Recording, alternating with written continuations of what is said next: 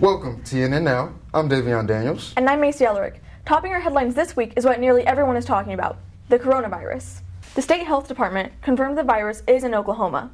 The first case is a person from the Tulsa area who recently traveled to Italy where the coronavirus is more present. So, how's the coronavirus impacting our lives? Some big events are being canceled or postponed. The music festival South by Southwest in Austin, Texas canceled, and the band Pearl Jam canceled the first leg of its tour, which had included a stop in Oklahoma City.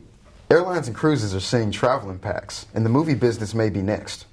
The new James Bond movie has moved its opening to this fall as people look to avoid crowds. So, what should you do about the coronavirus? The Centers for Disease Control say to stay vigilant and take normal flu precautions, such as avoid people who are sick and make sure you stay at home if you are sick. Cover your cough and try to avoid touching your face. Clean and disinfect regularly touched objects. Wash your hands often with soap and water for at least 20 seconds. An Oklahoma astronaut has signed on to support the reauthorization of NASA. General Thomas P. Stafford said he supports the bill going through Congress. The Reauthorization Act is sponsored by Oklahoma Representative Kendra Horn.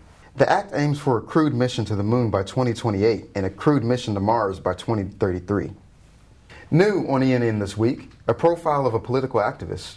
ENN co-director Scott Carter talks with longtime Oklahoma activist Mary Francis about her life and why she chose to fight for a number of different causes.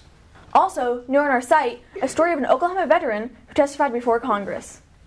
Hear from James Kercheval about why doctors say his service in Iraq left him with a multitude of medical problems, and why he wants Congress to better fund research into the effects of exposure to chemicals by servicemen and women in Iraq. That's all the time we have today. Thanks for joining us. And be sure to check out our website and social media sites for the latest from the Epic News Network team.